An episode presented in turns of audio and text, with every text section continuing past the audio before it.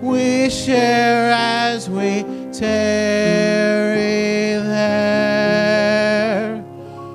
None other has ever known.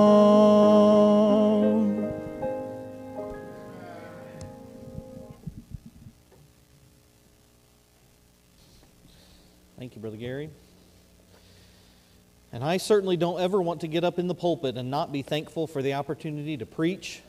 Um, as I've said many times before, the Word of God is powerful and is relevant.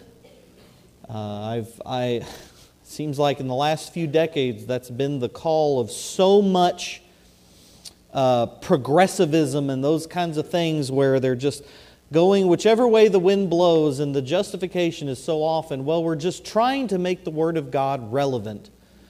And it completely ignoring the fact that the Word of God is relevant and always has been relevant and always will be relevant.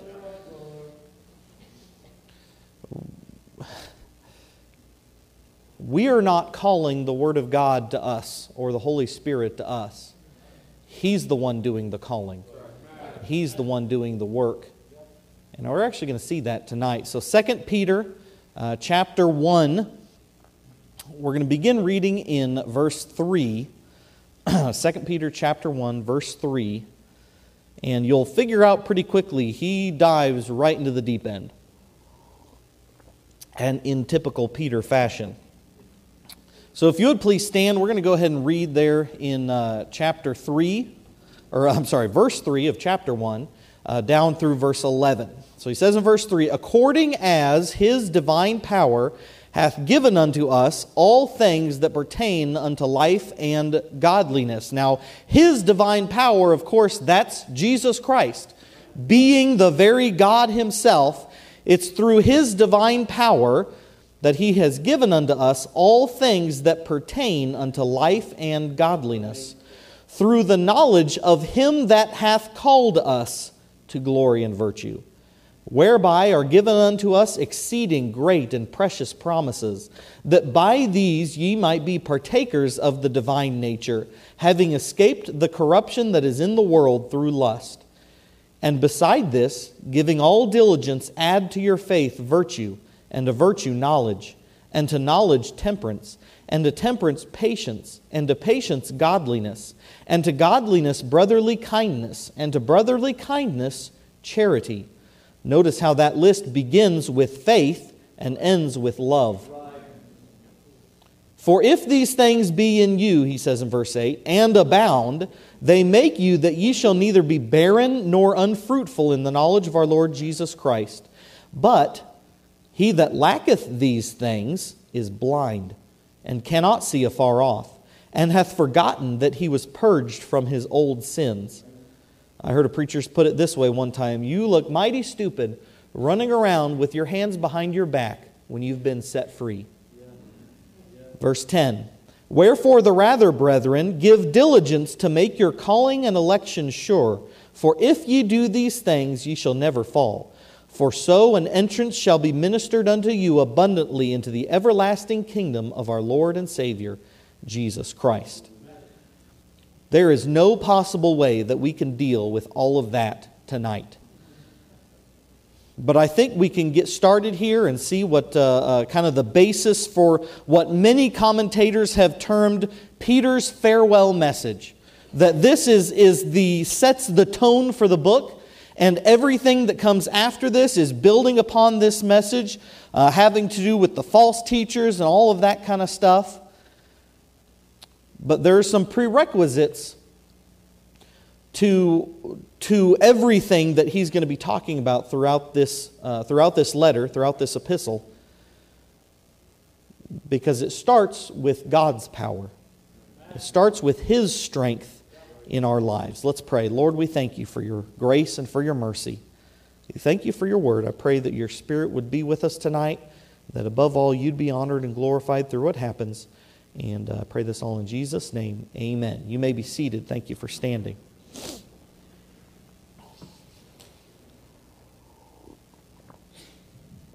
The most succinct way, I think, to phrase the main theme of this epistle is this grow in grace.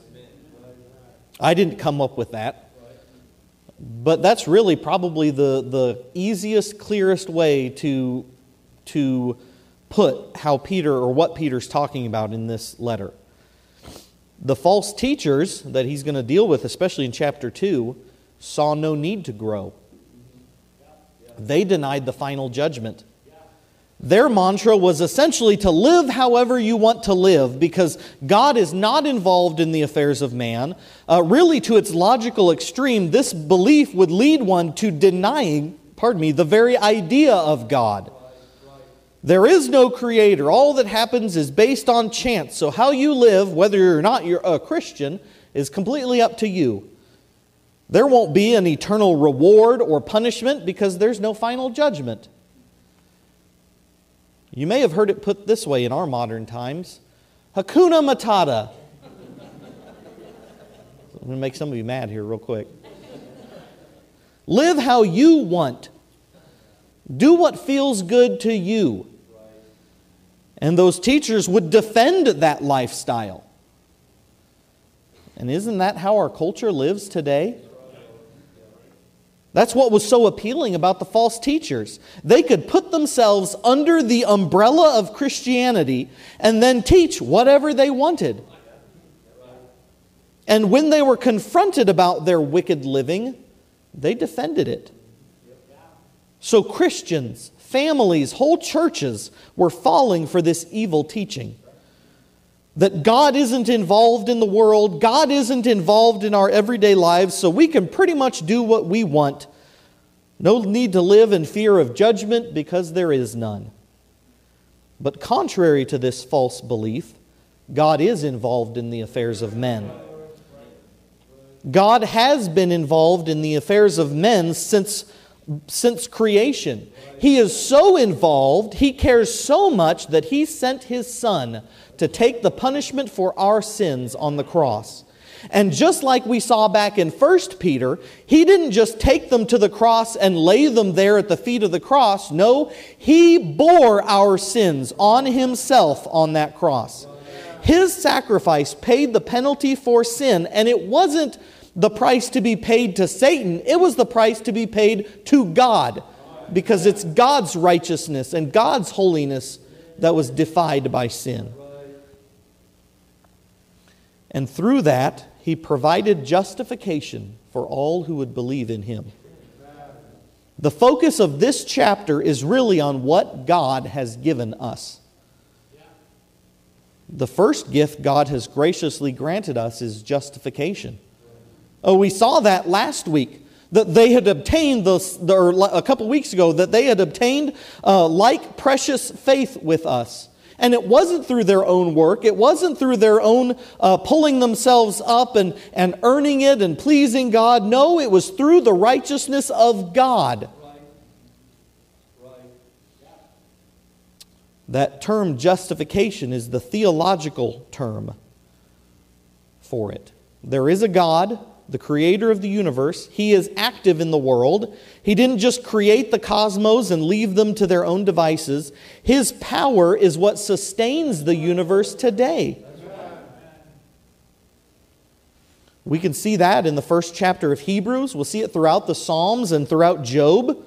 Even if we were to go back to Colossians 1 verse 17, it says that He is before all things, and by Him all things consist. Okay, since there is a God and the scriptures reveal him as the power that keeps the universe together, it follows that he would keep tabs on his creation.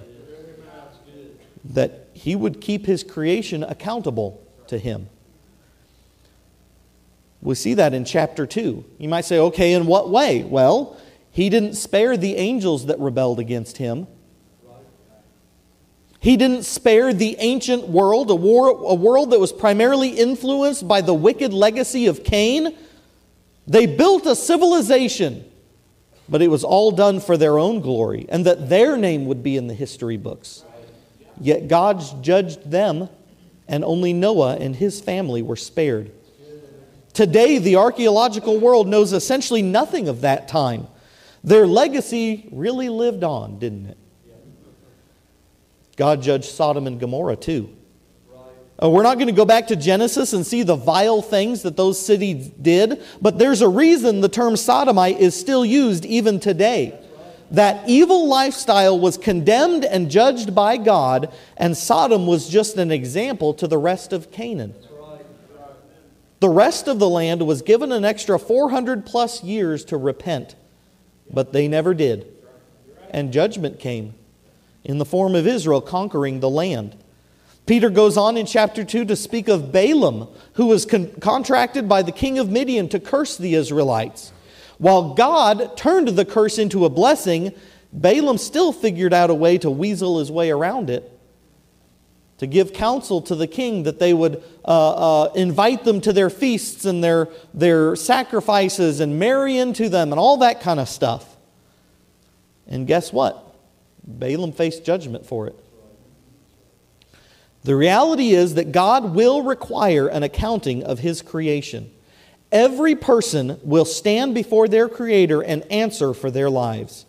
And because every human is a sinner, judgment will come in, in the form of eternal damnation in the lake of fire. That's where justification comes in. You can't earn justification, you can't obey the law well enough. The law showed us that we can't be perfect enough. The law pointed to Christ. and in the face of those insurmountable odds, God simply requires faith from us. What you can't earn, He freely gives. Abraham believed God, and Paul says it was accounted unto him for righteousness. We saw last time that it's not our righteousness, it's His. When we put our faith in the finished work of Christ on the cross, he attributes his righteousness to us. That's justification. Just as if I had never sinned, because he never did.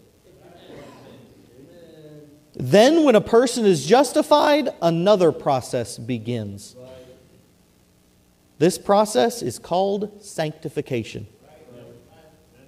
I want you to look down at verse 3. It says, According as his divine power hath given unto us all things that pertain unto life and godliness. Now, the term divine power uh, isn't used a whole lot in the New Testament. Most of the time, you'll see it uh, phrased as the power of God. Uh, the, two, the two phrases are synonymous, uh, but really, the rest of this passage falls under this phrase Okay? So, what we need to understand from the outset is all of this falls under His divine power.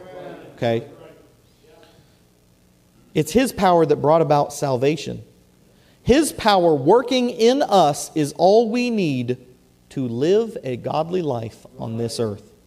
Just like in salvation, there is nothing you can add to Jesus.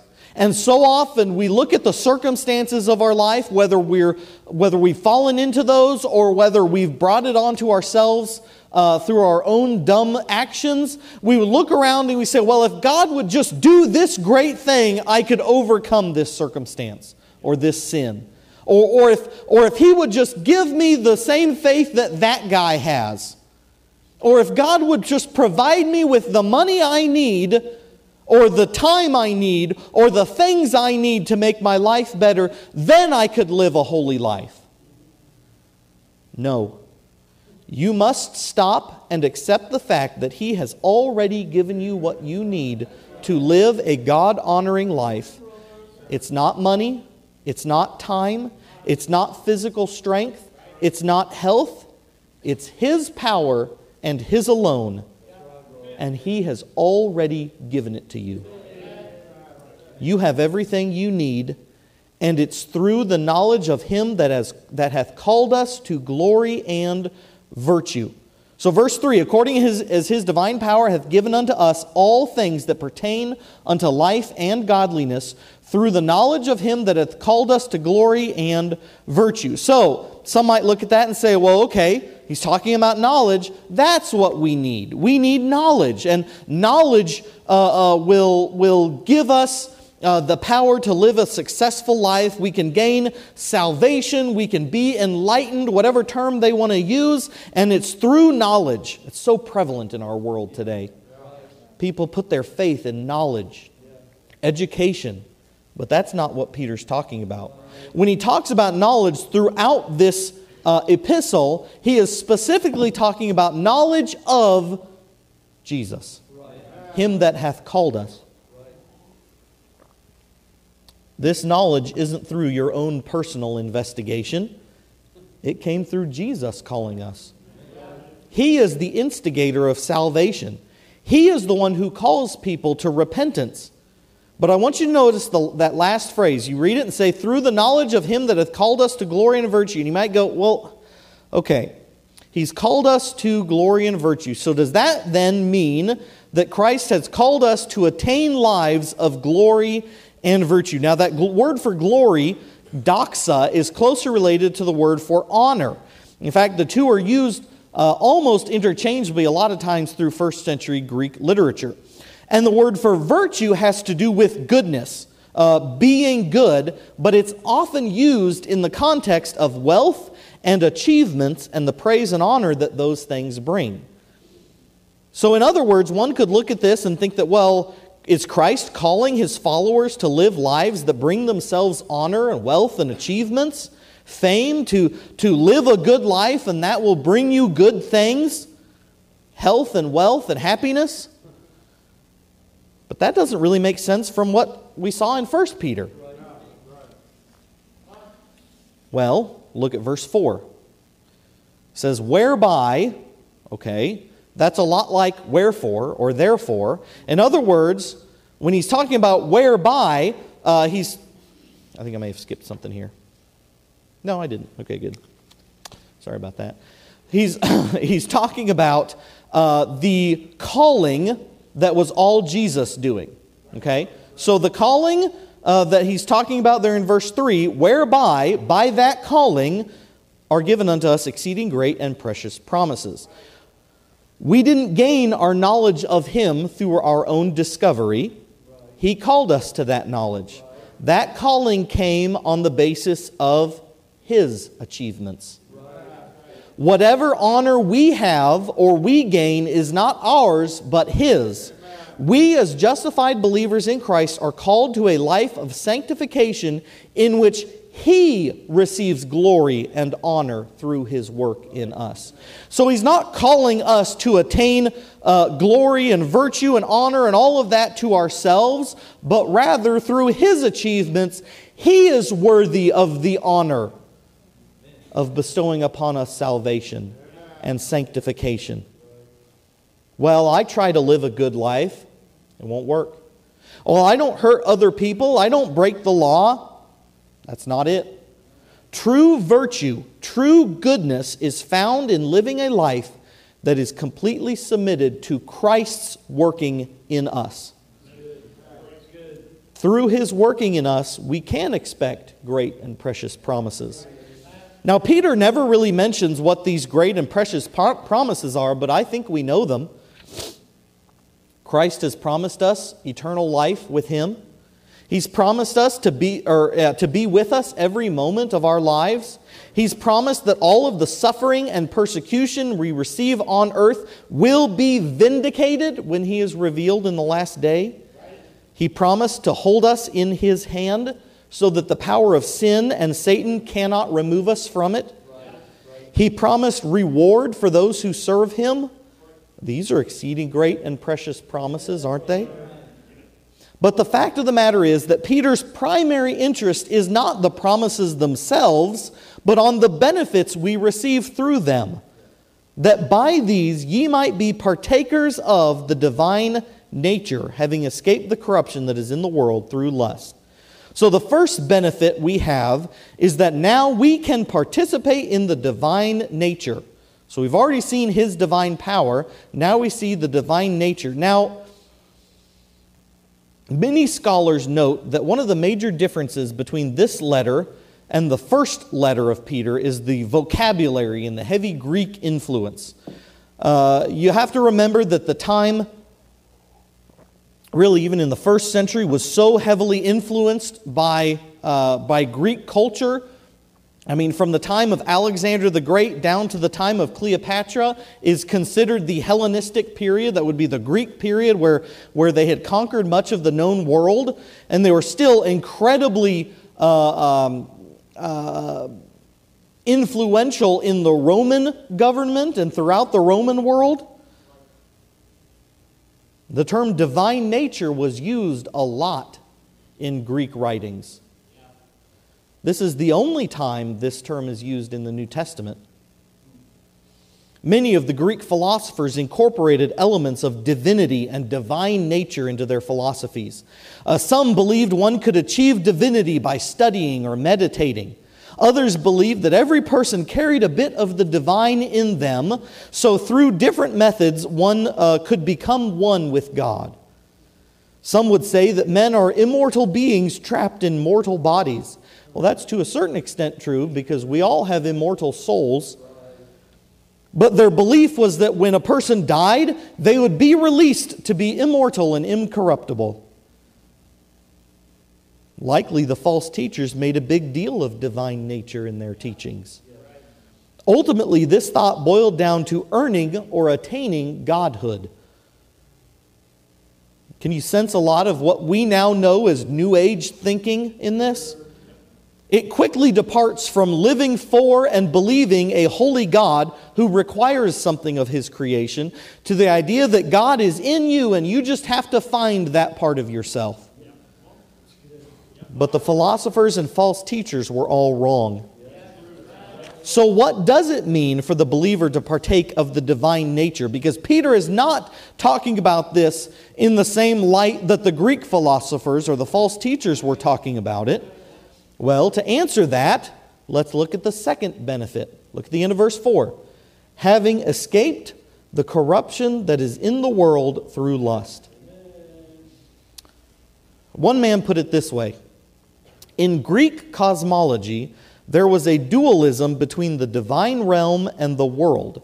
This was expressed in terms of mortality versus immortality, incorruption versus corruption, unchanging versus changing, and the like. That is, the divine realm was above all change, including the changes implied in death and corruption. Furthermore, human souls were sometimes uh, viewed as imprisoned in the mortal, changing world and in need of escape. The question then arises Has 2 Peter imported Greek dualism into Christian thought?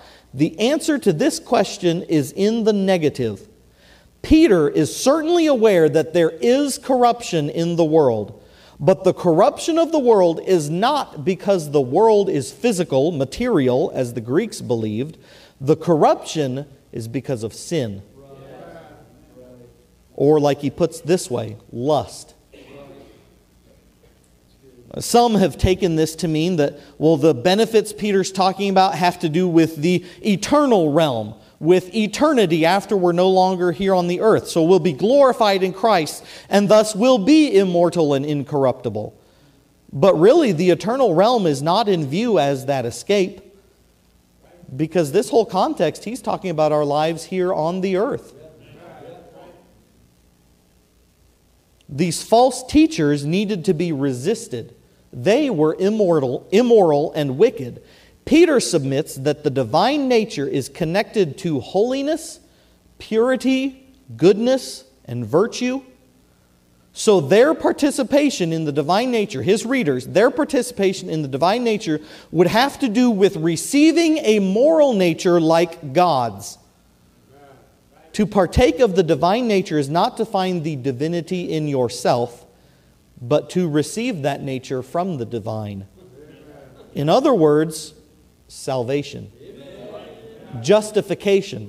They had received what they needed from God to live righteous, holy lives here on this earth through justification.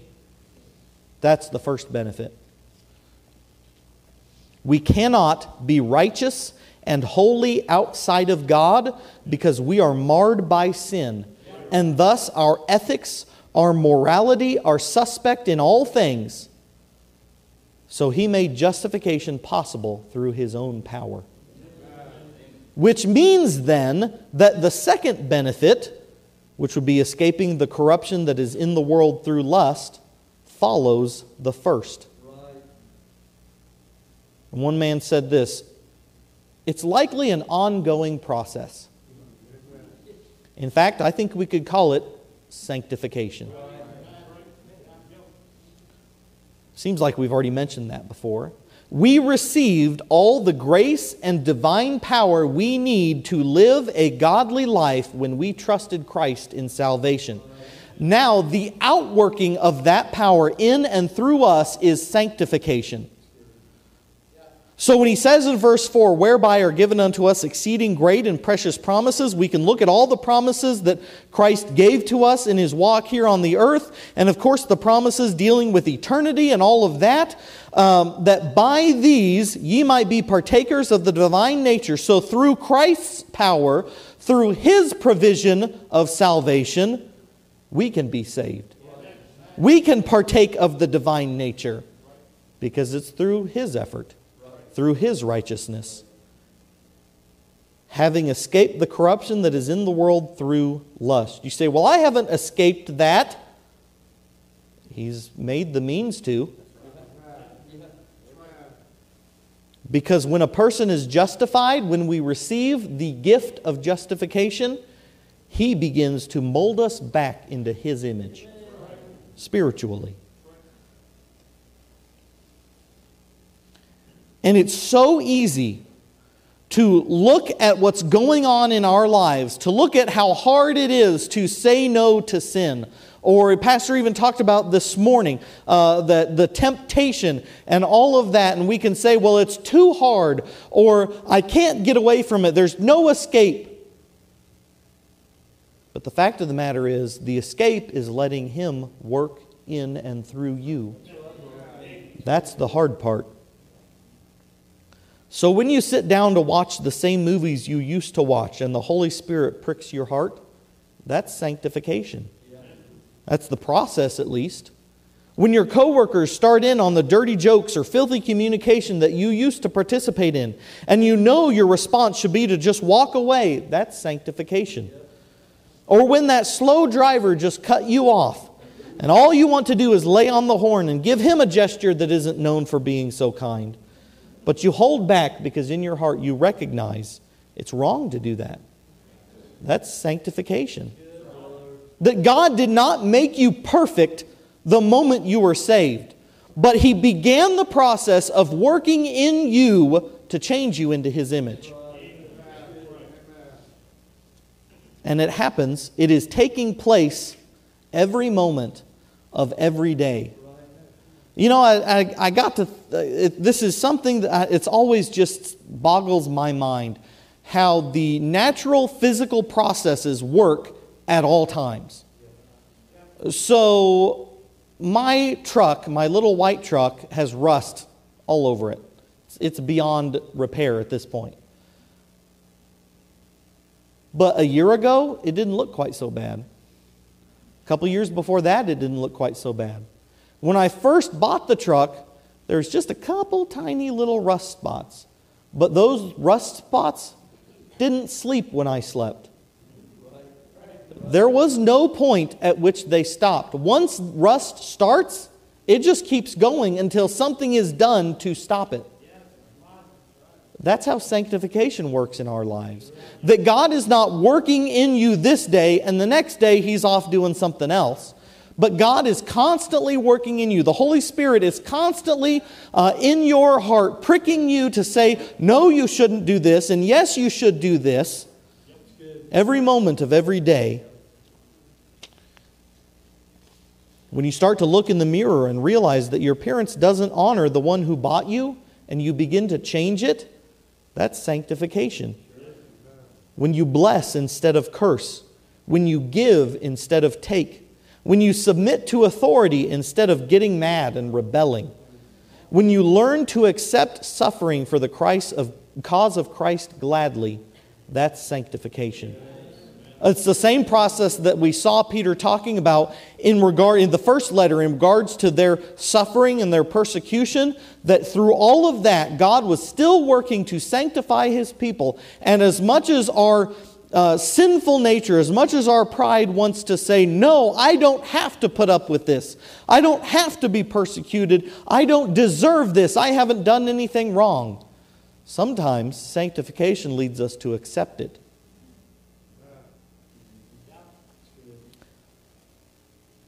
I can't possibly cover the vastness of human experience, but when sanctification takes place, when the process is working in you, you know it.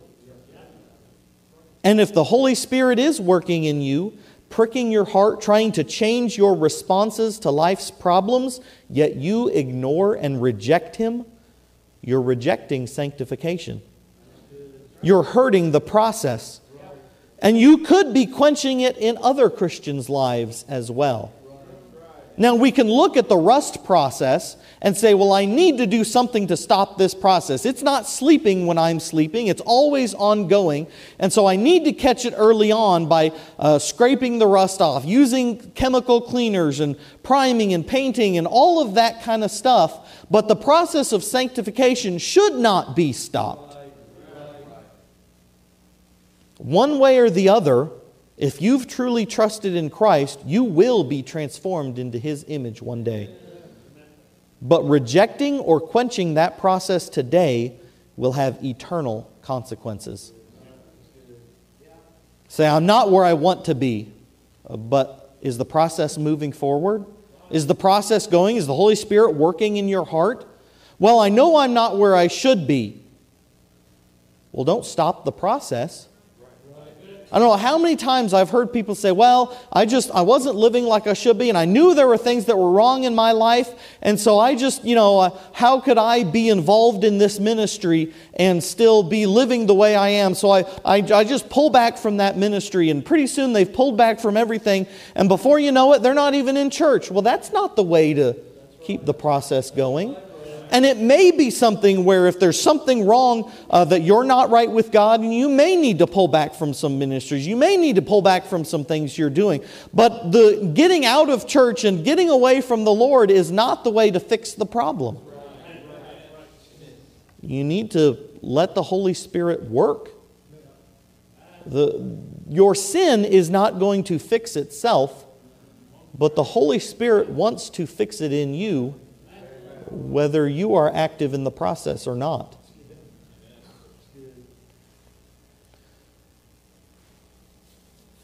And then there are those who'd say, Well, I've obtained sinless perfection in this life. And we look at them and say, Well, clearly they haven't.